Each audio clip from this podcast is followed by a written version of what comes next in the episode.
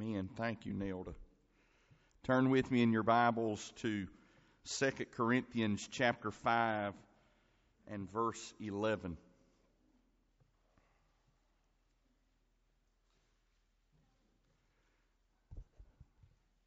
This is our final message in a series that I've been doing on individual spiritual disciplines that are vitally important in our accomplishing our mission as a church family.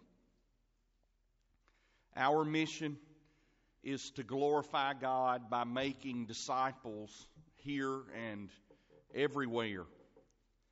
And our plan for accomplishing that mission of making disciples to the glory of God is to involve our church members in worshiping studying, praying, serving, and witnessing. The disciplines that are connected to those things that we've already talked about are the disciplines of church attendance and Bible study and prayer and serving. Today's sermon is on the spiritual discipline of witnessing we'll finish up the series with this message on witnessing. Our church covenant defines witnessing for our church members in three ways. The first way is witnessing through a life of obedience and of repentance and faith to Jesus. Sort of in line with Jesus' words in Matthew 5 that we are the salt and the light of the world. In line with the words of Peter in 1 Peter chapter 1 where he wrote that we are to be holy because the Lord our God is holy. In line with the words of Titus chapter 2 verse 10 that says that we are to be adorning the gospel, decorating the gospel with the lives that we live. In line with the words of 1 John chapters 1 and 2 which says that we are to be walking in the light and walking in obedience all the while confessing our sin and realizing that we need an advocate that we must trust in that advocate our savior who is Jesus. The second way that our church covenant defines witnessing is witnessing through inviting others to worship and to study and to pray and to serve with us. By this, we're talking about bringing others to Jesus. Like Andrew in John chapter 1. Jesus found him he, in turn, went to find his brother Peter. He was always bringing people to where Jesus was. It's the idea of inviting others to come and to see, to check it out, to come and to hear. It's bringing our spiritually sick friends and neighbors and acquaintances to Jesus like the four friends of the paralytic man in Matthew chapter 9 did when they would not be denied in getting their friend to Jesus. They wouldn't even be denied by the crowds. They cut a hole in the roof and lowered him down to Jesus. They knew that their friend needed to be where Jesus was. If this is the way that we define witnessing, are we? Are we inviting others? Are you? I mean, did you think about that this week? Inviting someone else to worship with us, to study with you in a Sunday school class, to take part in the other things that we do as a church. If you didn't, if you aren't, will you? I mean, really, isn't this something that every one of us can do? Certainly, every one of us can invite others to be here with us, can invite others to be where we know Jesus is going to be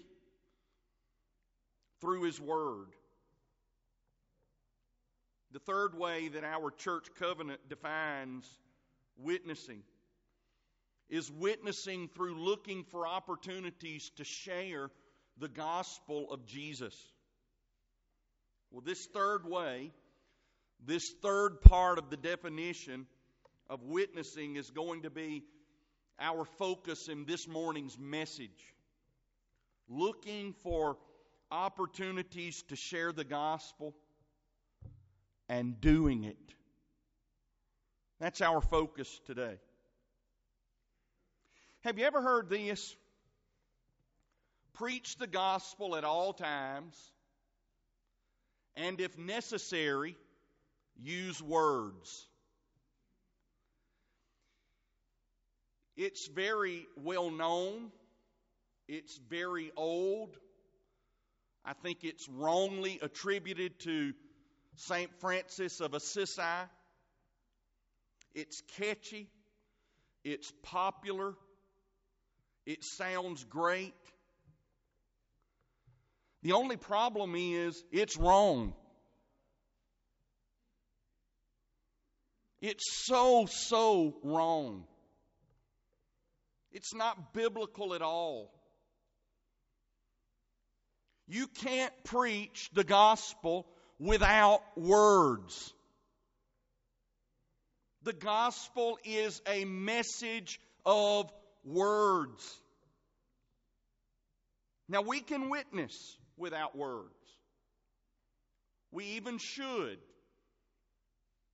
That's reflected in the first part of our definition of witnessing in our church covenant. But the way that we live is just a, a part of witnessing. There's more to witnessing than the way that we live. There's much more to witnessing than that. So much for, in fact, that without words, you are not really witnessing. Jesus was referring to words when he used the word witnesses in Acts chapter 1, verse 8. He said there, You will receive power when the Holy Spirit comes on you, and you will be my witnesses in Jerusalem and Judea and Samaria and to the ends of the world. You see, we have the Spirit as believers. The early believers were given the Holy Spirit.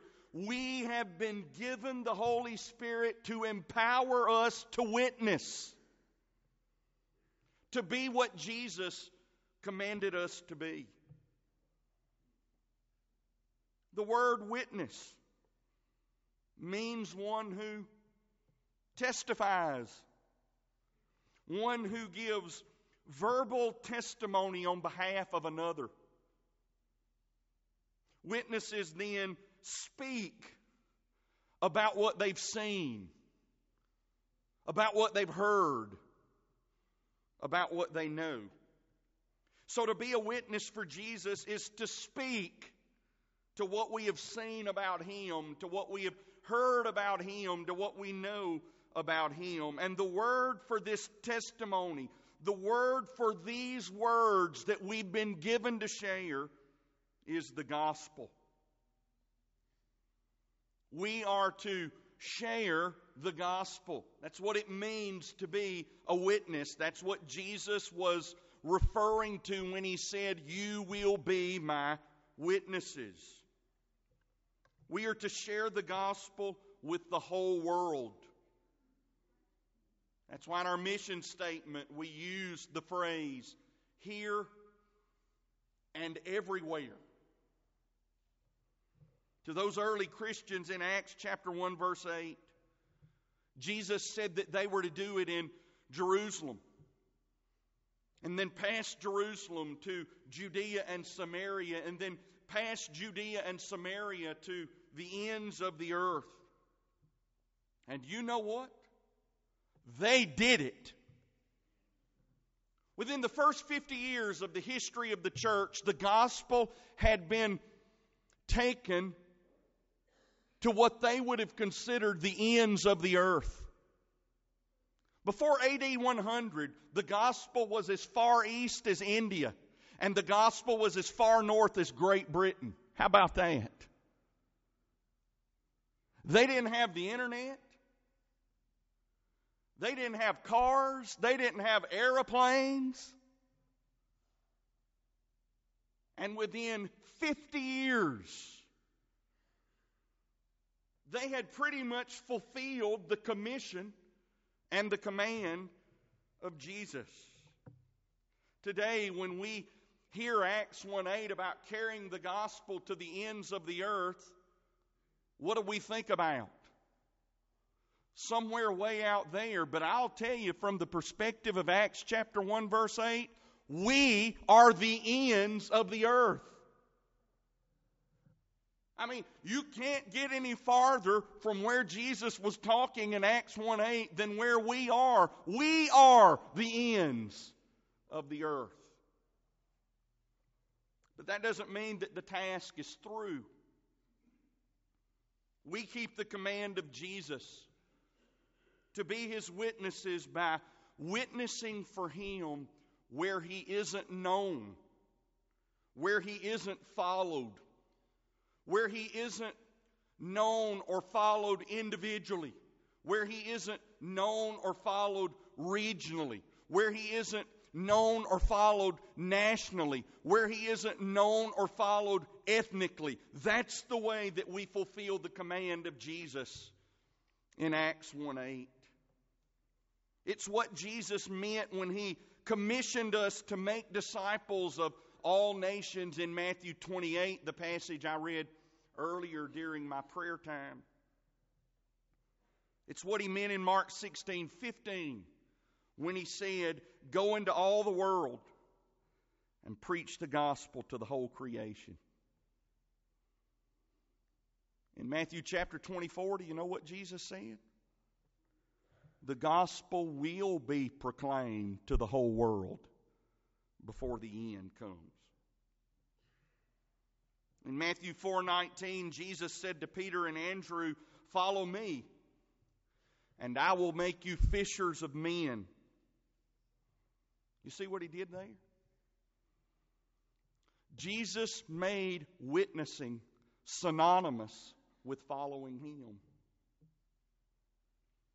It's the result of following him. It's the purpose of following him. And just as he told Peter and Andrew and James and John that they would, by his grace, become fishers of men, it remains true for us that we, in following Christ, are fishers of men.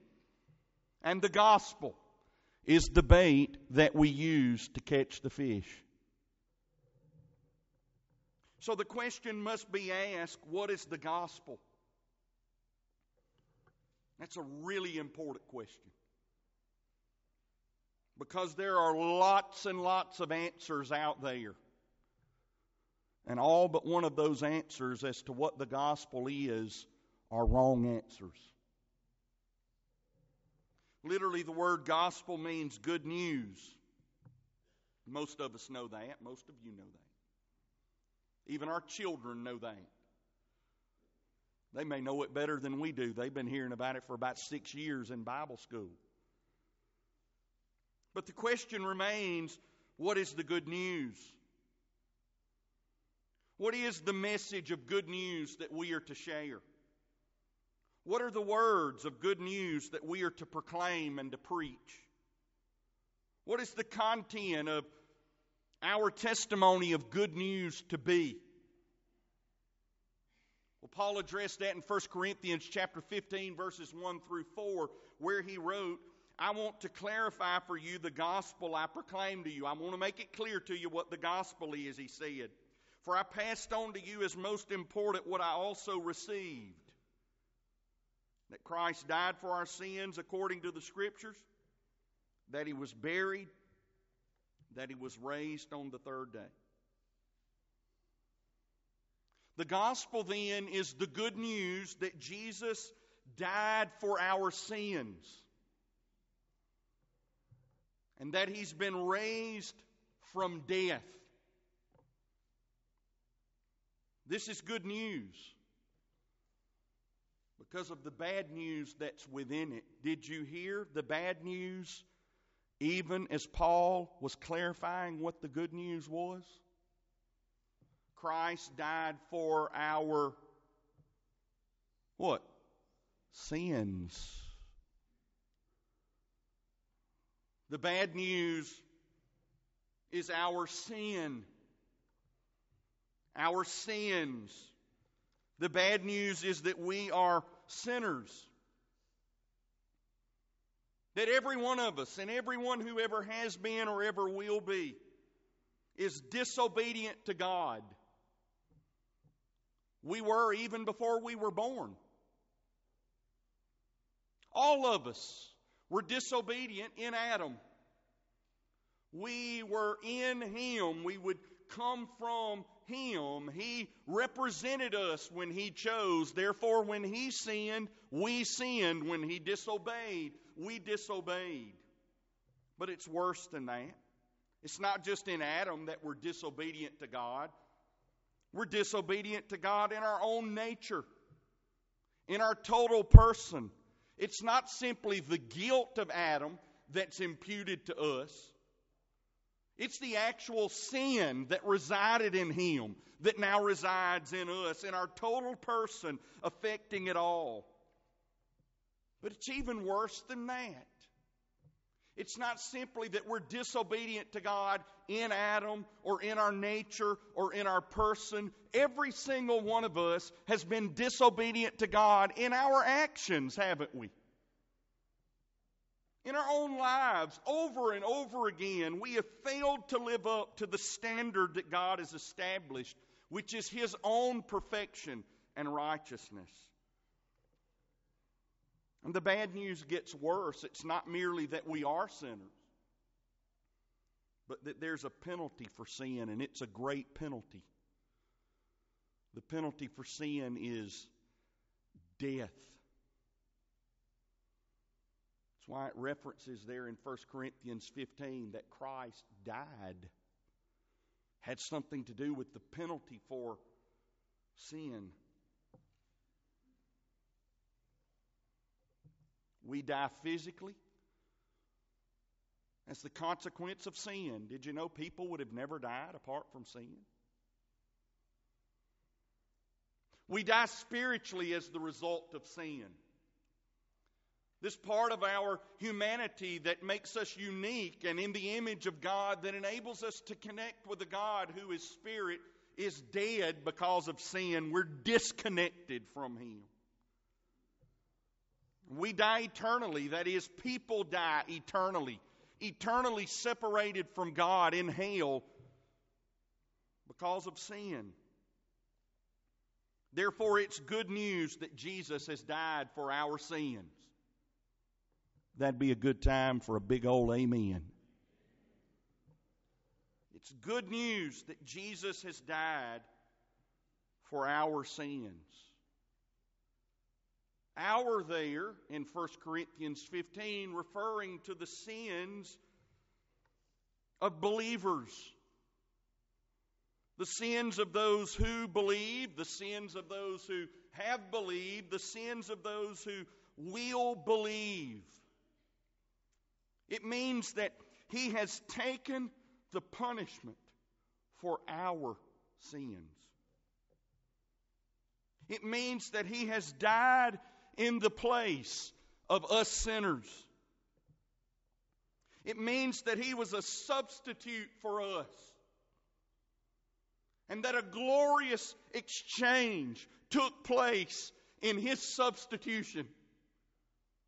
He took on our sins so that we might take on His righteousness, His perfection, His holiness, His having completely fulfilled the demands of a sinless God.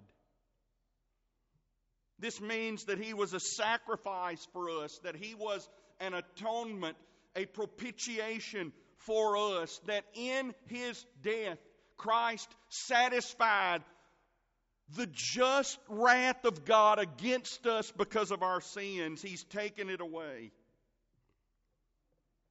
It's also good news for us that Jesus rose again, that he didn't stay dead, that he isn't dead, that he's alive, that he lives forever, that he conquered death. It's good news because it means that all who believe on him will be raised too. We'll conquer death as well. We'll live again,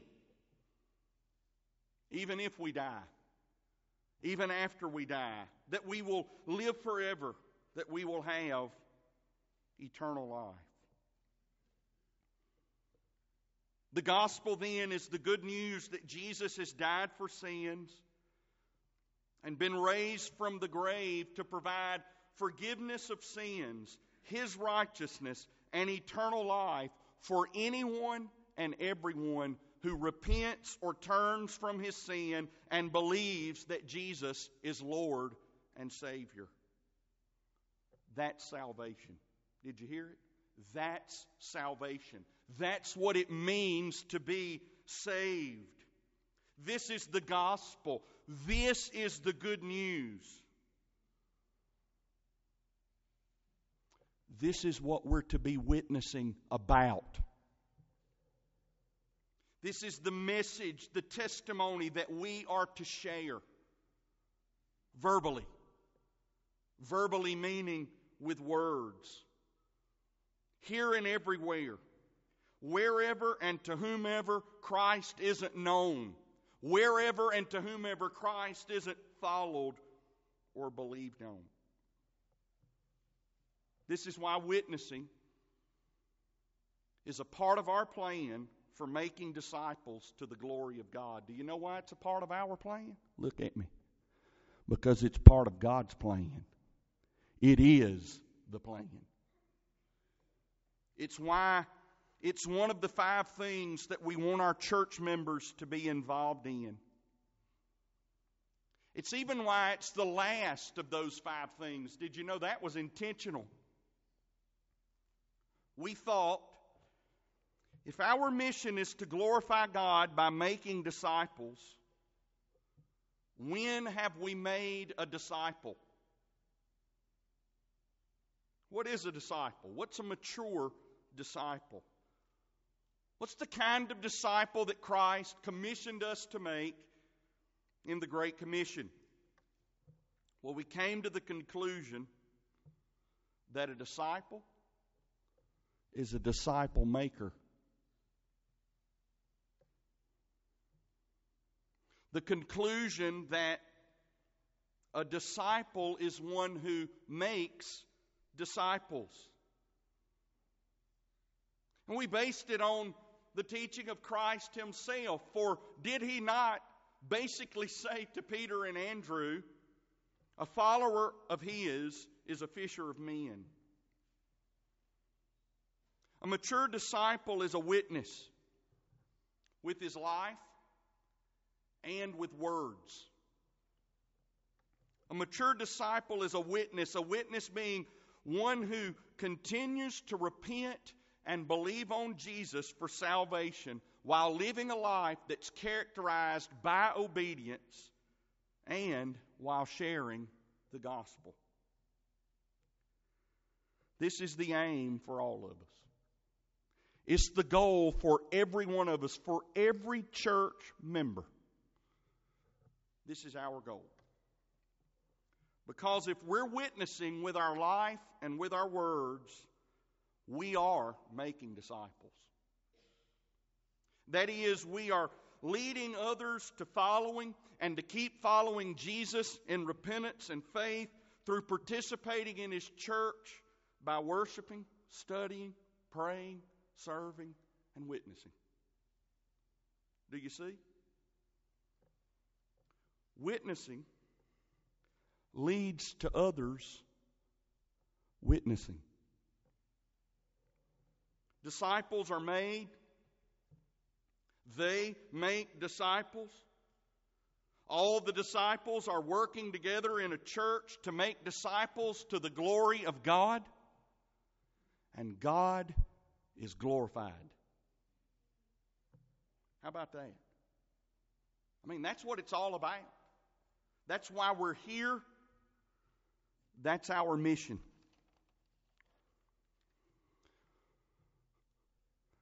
But it won't happen apart from witnessing. Did you hear me? I know the introduction's long.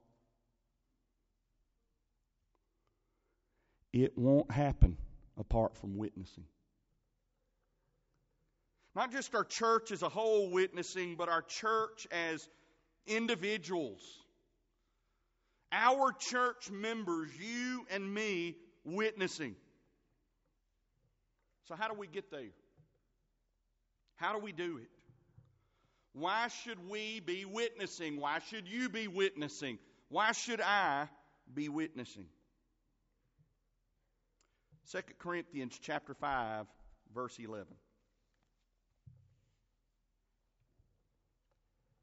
Therefore, because we know the fear of the Lord, we seek to persuade people.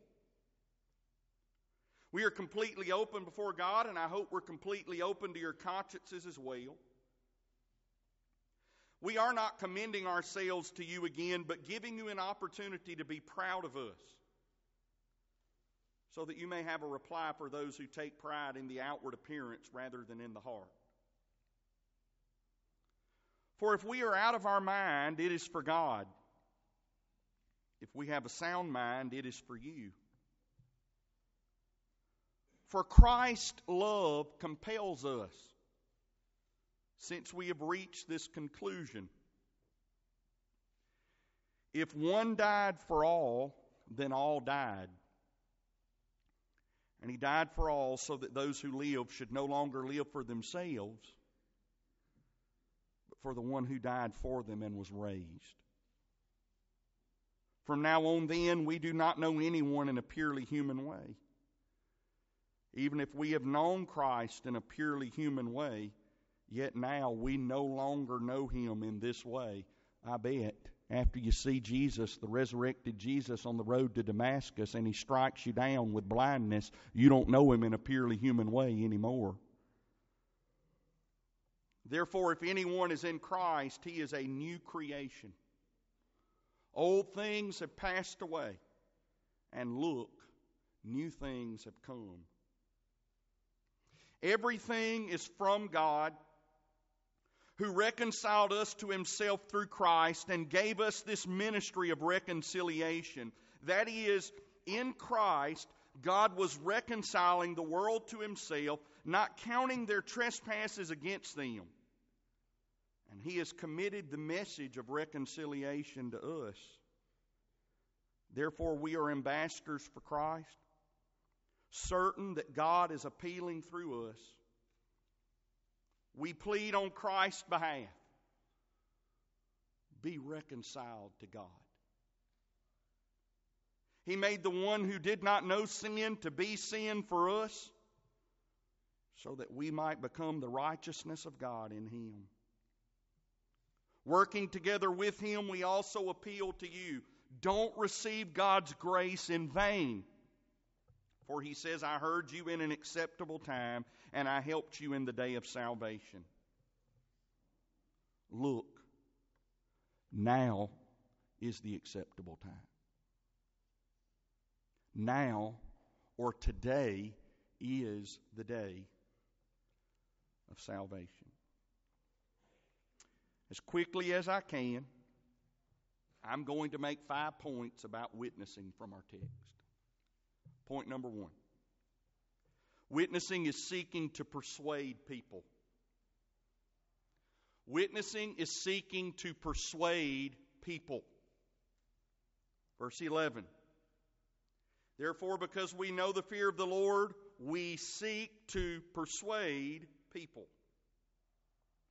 Witnessing is seeking to persuade people of the truth of the gospel. It's seeking to persuade people to believe the gospel. That means then that witnessing is seeking to persuade people that Jesus has died for our sins and has been raised literally, physically, bodily from the grave. It's seeking to persuade people that Jesus is Lord and Savior and there is no other. We've been away from it now for six or seven weeks from our study through the Gospel of John, but God willing, we're going to get back to it next Sunday. Remember, though, the whole purpose of the Gospel of John, which we've gone back to again and again through these first seven chapters that we've studied. John wrote in chapter 20, verse 31 I have written about the miracles, the signs that I have so that you might believe that Jesus is the Christ, the Son of the living God, so that you might believe that Jesus is Lord and Savior, and through believing, so that you would have eternal life. Witnessing is seeking to persuade people that there is forgiveness for their sins available that there is perfect righteousness that can be credited to their spiritual account, that there is eternal life in heaven for those who repent and believe. Witnessing is seeking to persuade people to repent, to turn from their sins, from a lifestyle characterized and dominated by sin. For that matter, Witnessing is seeking to persuade people that they need to repent, that they are sinners because God made them. And God has made commands that are in line with His nature.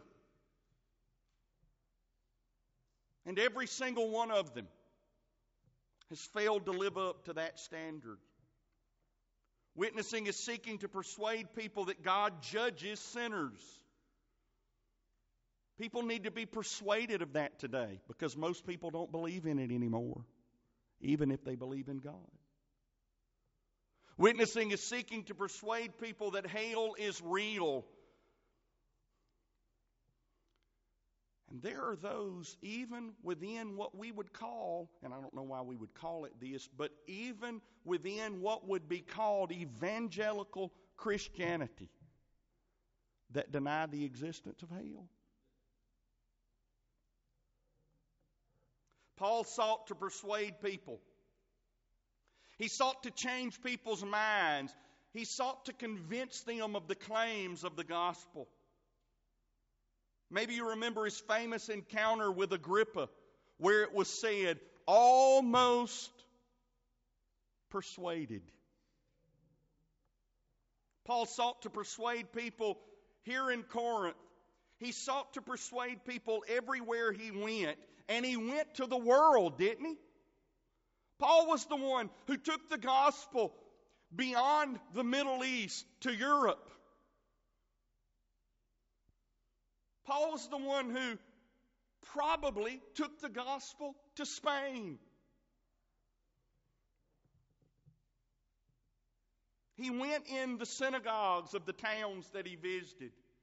And with his Jewish brothers and sisters, he reasoned to them from their own scripture, the Old Testament, that Jesus was the Messiah and fulfilled their scriptures. In those Gentile towns, he went to the marketplace he went to the town square. He went to the gathering places and he reasoned with the Gentiles that Jesus was the only Savior and that all men were commanded by the God who had made them all to repent and believe on Christ. Paul went to where the people were. And that's what we must do. And to a certain extent, that's what we are doing. Do you realize that? We're already going to where the people are. You are and I am. Day by day, week after week, we're going to jobs, that's where the people are. We're going to neighborhoods, that's where the people are. We're going to businesses, we're going to shop, we're going to malls, we're going to ball games. All of it's where the people are. But more than just going to where the people are, we need to go with the mission of persuading them. It's what Paul did, it's what Peter did. The day of Pentecost, he was seeking to persuade people of the claims of Christ. And after he preached his sermon, Acts 2:40 says with many other words he testified and strongly urged them saying be saved from this corrupt generation. Do you see him seeking to persuade people there? Peter then told others to seek to persuade non-believers. He told us to do that.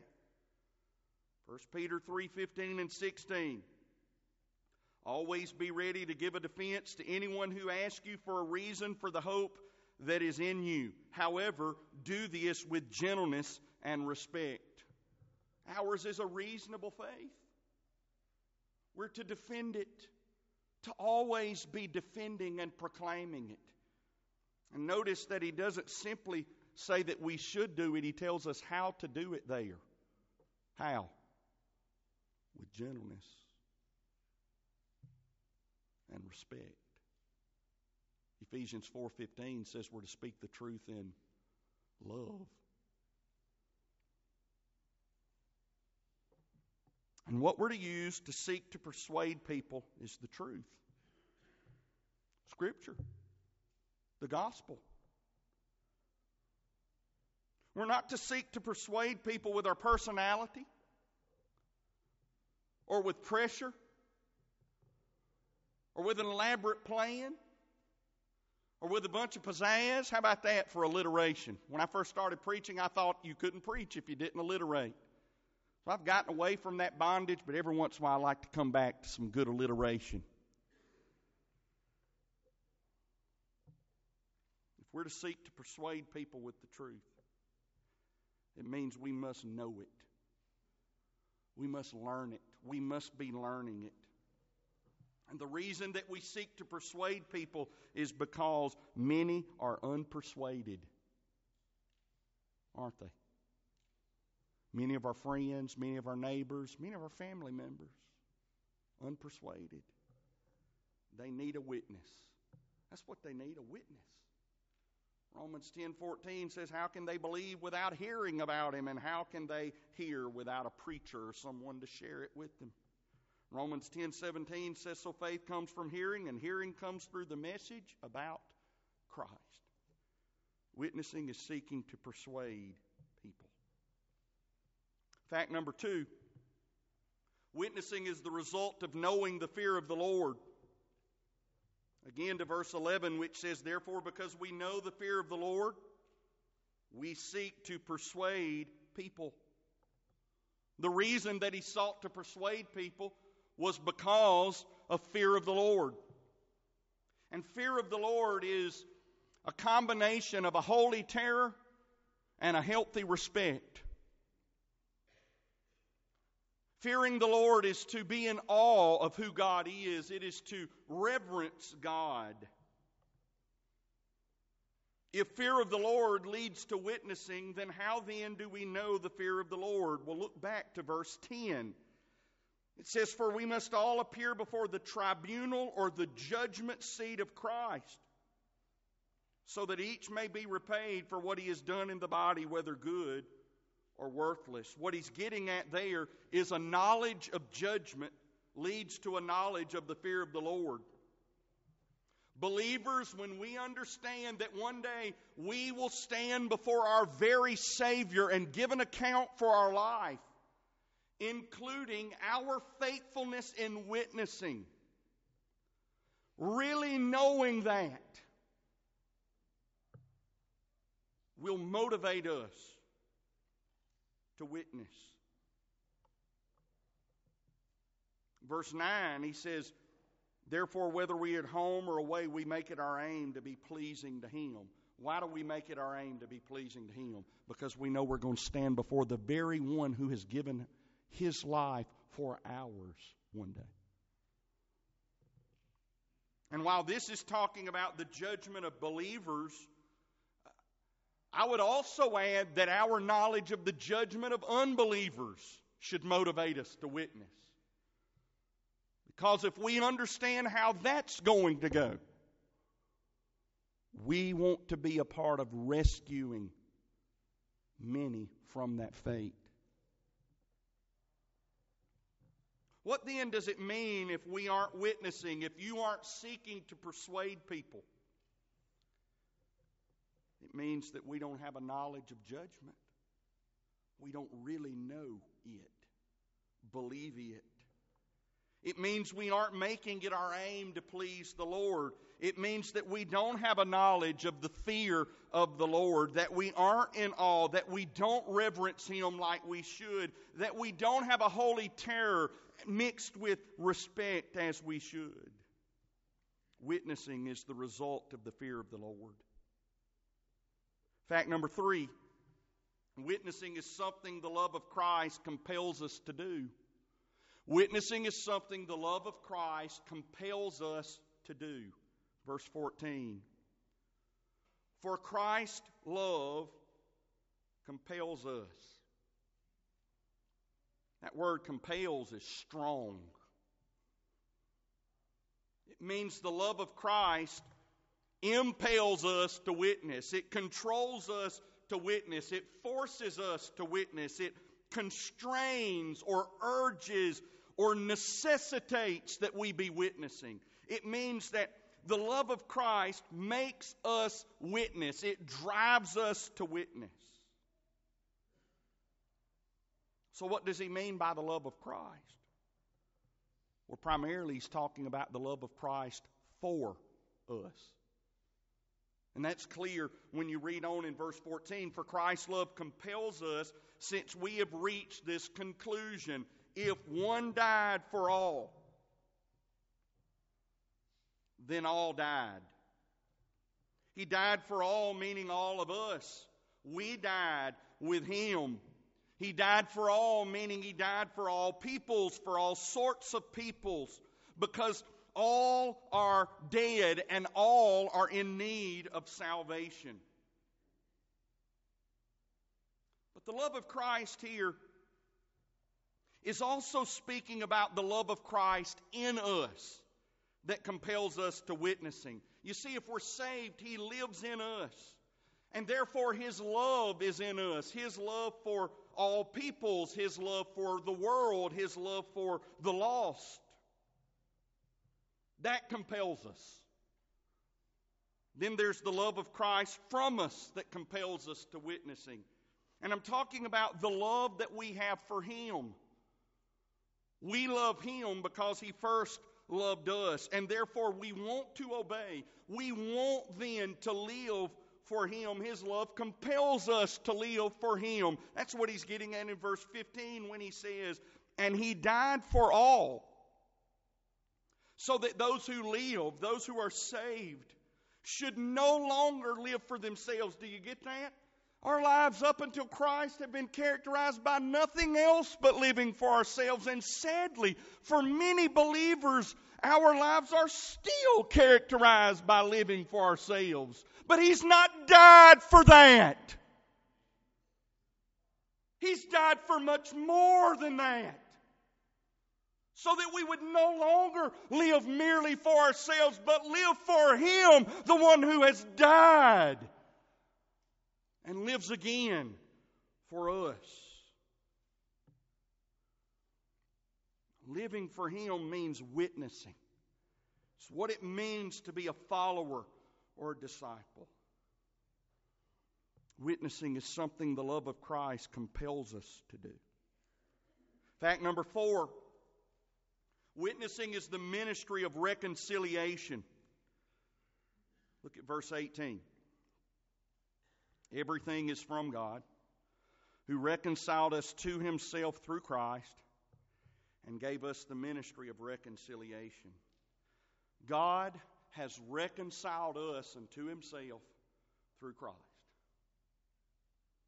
He's ministered to us in this way, and oh, how he's ministered to us, believers. There was something big wrong between us and God our sin. And God has removed that sin in Christ and through Him brought us who were estranged from Him back to Him. That's what it means to be reconciled. And in turn, because God has reconciled us, He has given us a ministry of reconciliation. We then become reconcilers. As the ministry of Christ was to reconcile people to God, as the body of Christ, we now have the task of reconciling other lost people unto God through Christ. And we're to do this because of what He's done for us. It's what Jesus was getting at in Mark 5:19 when he said to the demon-possessed man that he had, had healed, Go back home to your own people and report to them how much the Lord has done for you and how He has had mercy on you. That's what we're to do. That's why we're to do it. But it's not limited to our homes. This ministry that we've been given is to the world. Look at verse 19. That is in Christ. God was reconciling the world to Himself. You see there? Our ministry is the world because it, it is the ministry of God. The world there doesn't mean that He's reconciling every single person in the world unto Himself through Christ, but He's reconciling a world full of people, all peoples of the world, groups represented in being reconciled unto Christ. He doesn't count their trespasses against them. And it says he's committed the message of reconciliation to us.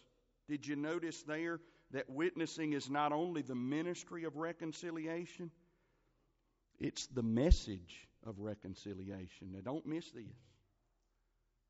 Sometimes we want to separate ministry from the message, but you just can't do it. Folks, our ministry is the message. And anything we do outside of the message is to be towards the end of making that message known. He is committed to us, it says, this message, the faith, the gospel. Therefore, we must guard it and preserve it because it's the way that we minister reconciliation. The only way. Witnessing is the ministry of reconciliation. Fact number five witnessing is acting as an ambassador for Christ. Verse 20.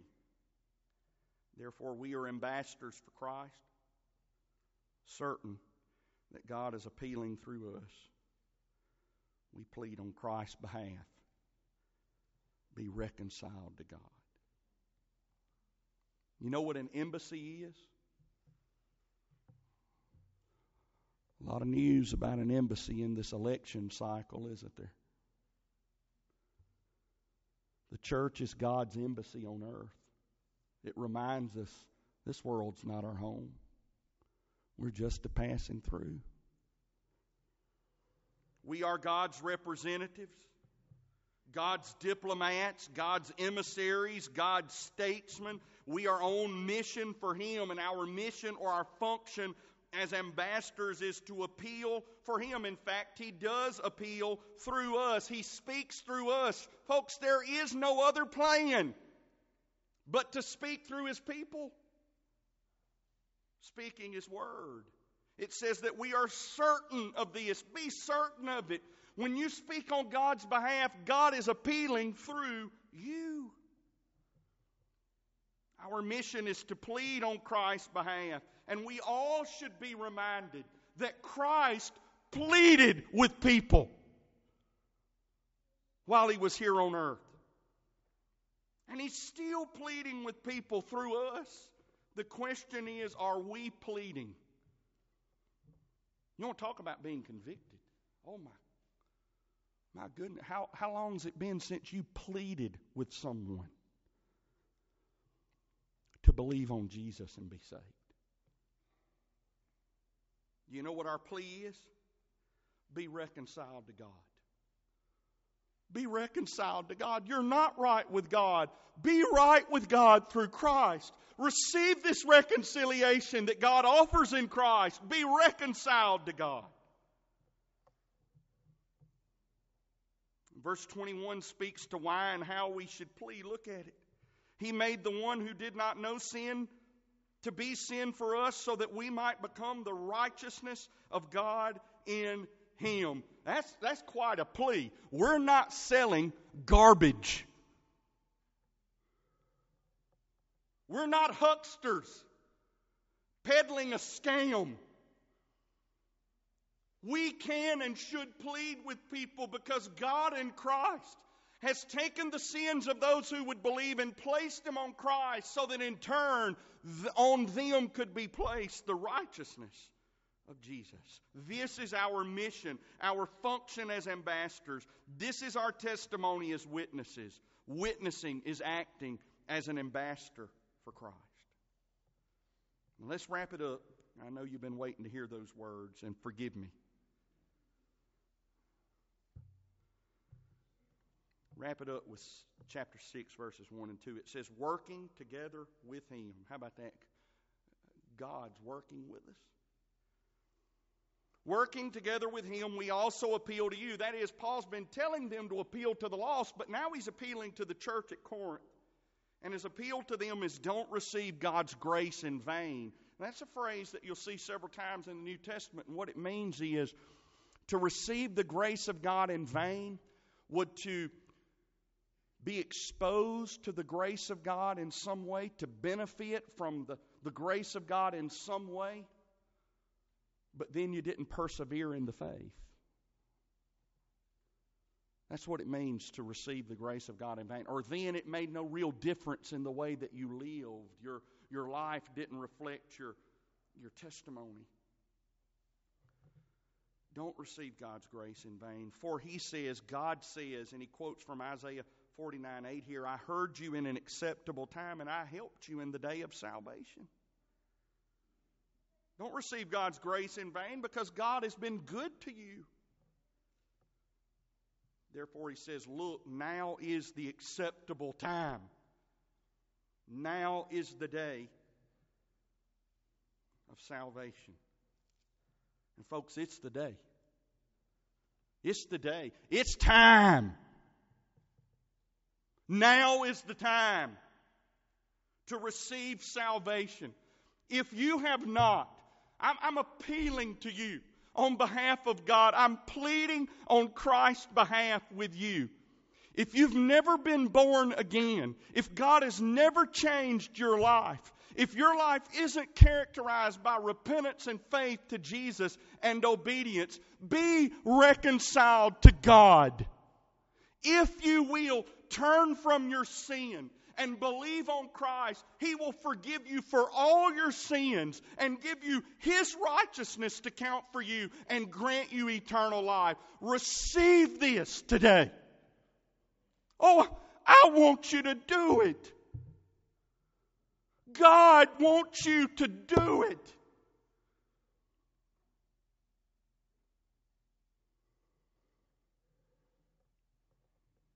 Now is the time to persevere, church. Now is the time to continue in salvation. Now is the time to live out our great salvation. Now is the time for us to share the message of salvation. This is the day for us to be witnessing. If you're waiting for an acceptable time, don't wait any longer. Now's the time.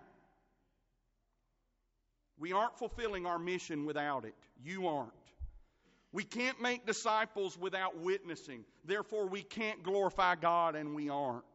It's why I'm preaching about it. It's why our mission statement and church covenant lead to it. So, having said all that, I ask us as church members are you witnessing? Are you living a life of obedience and of repentance and faith to Jesus? Are you inviting others to church? Especially, are you looking for opportunities to share the gospel of Jesus and seizing those opportunities? Fear the Lord. Seek to persuade people. Be compelled by the love of Christ. Be a minister of reconciliation with the message of reconciliation. Act as an ambassador for Christ, appealing and pleading on His behalf for people to be reconciled to God. Do it to fulfill our mission. Do it to make disciples. Do it to glorify God. I can't state this strongly enough. We must be witnessing. Would you stand and bow your heads and close your eyes?